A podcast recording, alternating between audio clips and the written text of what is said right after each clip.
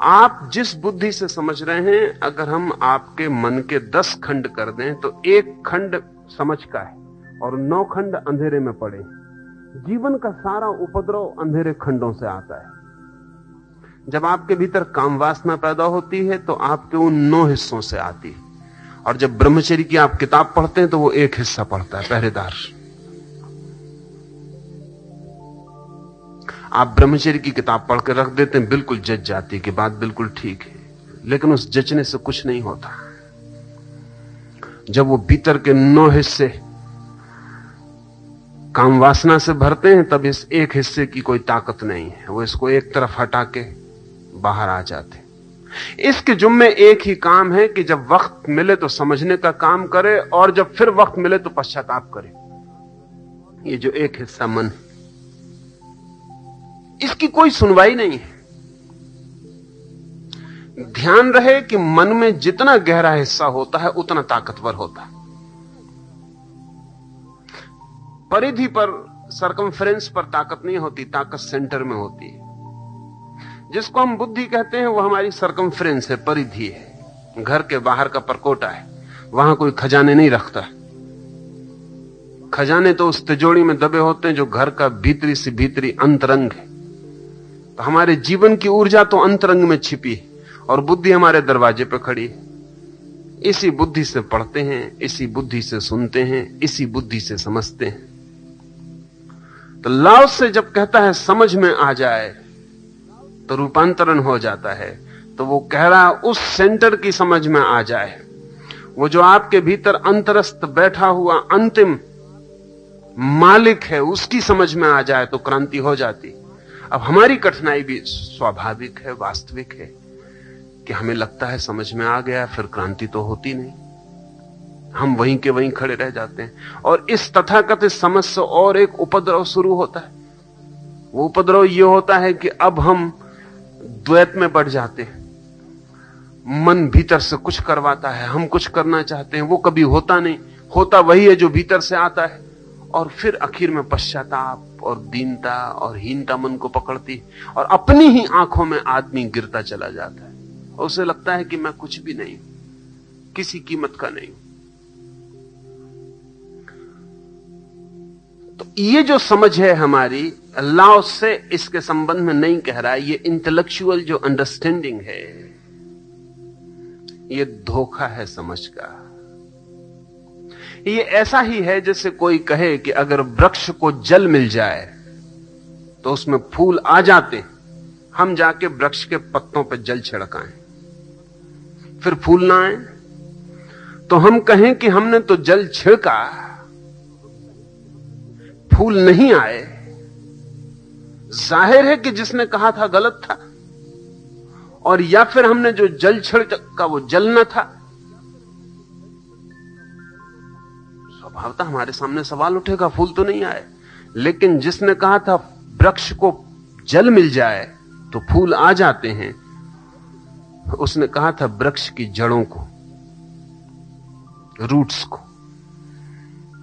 ये मज़े की बात है कि वृक्ष के पत्ते को आप जल दें तो जड़ों तक नहीं पहुँचता। जड़ों को जल दें तो पत्ते तक पहुँच जाता है। क्योंकि पत्तों के पास कोई यंत्र नहीं है कि जलों को रूट्स तक पहुँचा दे, जड़ों तक पहुँचा दे जल को। जड़ों के पास यंत्र है। जड़ें केंद्र हैं वृक्ष की, पत्ते तो परिधि हैं। इसलिए पत्ते रहें कि गिर जाएँ नॉन इसेंशियल है। दूसरे पत्ते आ जाएँगे। लेकिन जड़ें चली जाएँ तो दूसरी जड़ें लाना बहुत मुश्किल है, असंभव है। तो दो बात समझ लें। एक तो यह कि जिसको आप समझ कहते हैं, वो केवल तार्किक, शाब्दिक, बौद्धिक है। आंतरिक नहीं, आत्मिक नहीं, समग्र नहीं। आपके प्राणों तक वो जाती नहीं। और इसलिए रूपांतरण नहीं होता। बात बिल्कुल समझ में आ जाती है और आप वहीं के वहीं खड़े रह जाते हैं, कहीं कोई फ़र्क नहीं पड़ता। तो अब क्या करें? वो समझ हम कैसे लाएँ? जो समझ जड़ों तक जाए। हमारी सारी शिक्षा और दीक्षा एक ही समझ की है, ये तथाकथित जो समझ है। गणित सीखते हैं इसी बुद्धि से, भाषा सीखते हैं इसी बुद्धि से। काम चल जाता है।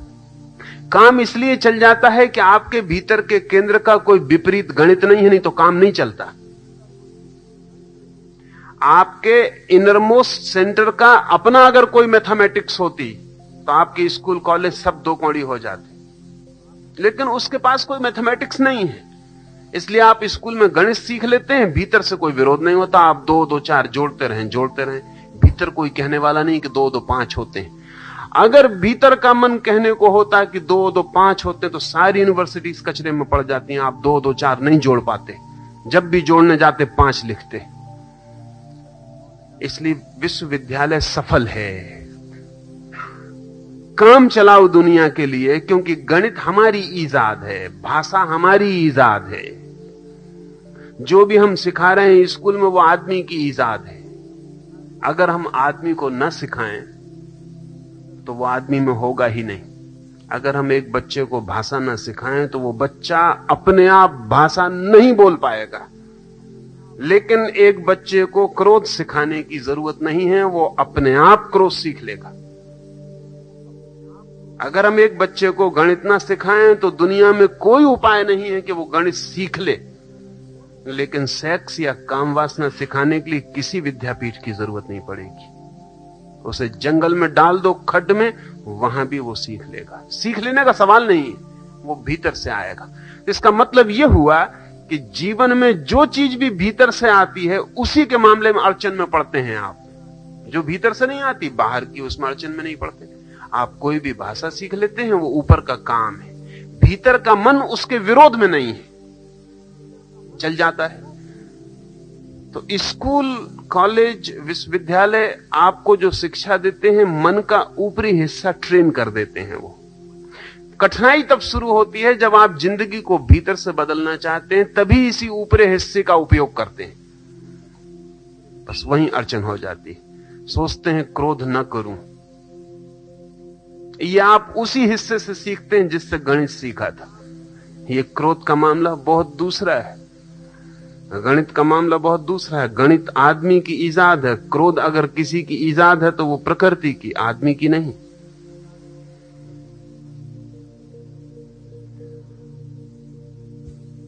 इसी से हम समझ का काम लाते हैं, तब तब हो जाती है। काम नहीं होता। अब उस भीतर तक समझ को ले जाना हो तो उसकी प्रक्रिया है। प्रक्रिया का अर्थ यह हुआ कि आपको यह समझ भी कैसे मिली है यह भी एक प्रशिक्षण है आपको। यह आपको एक एक 20-25 साल के प्रशिक्षण के द्वारा यह संभव हुआ है कि दो और दो चार होते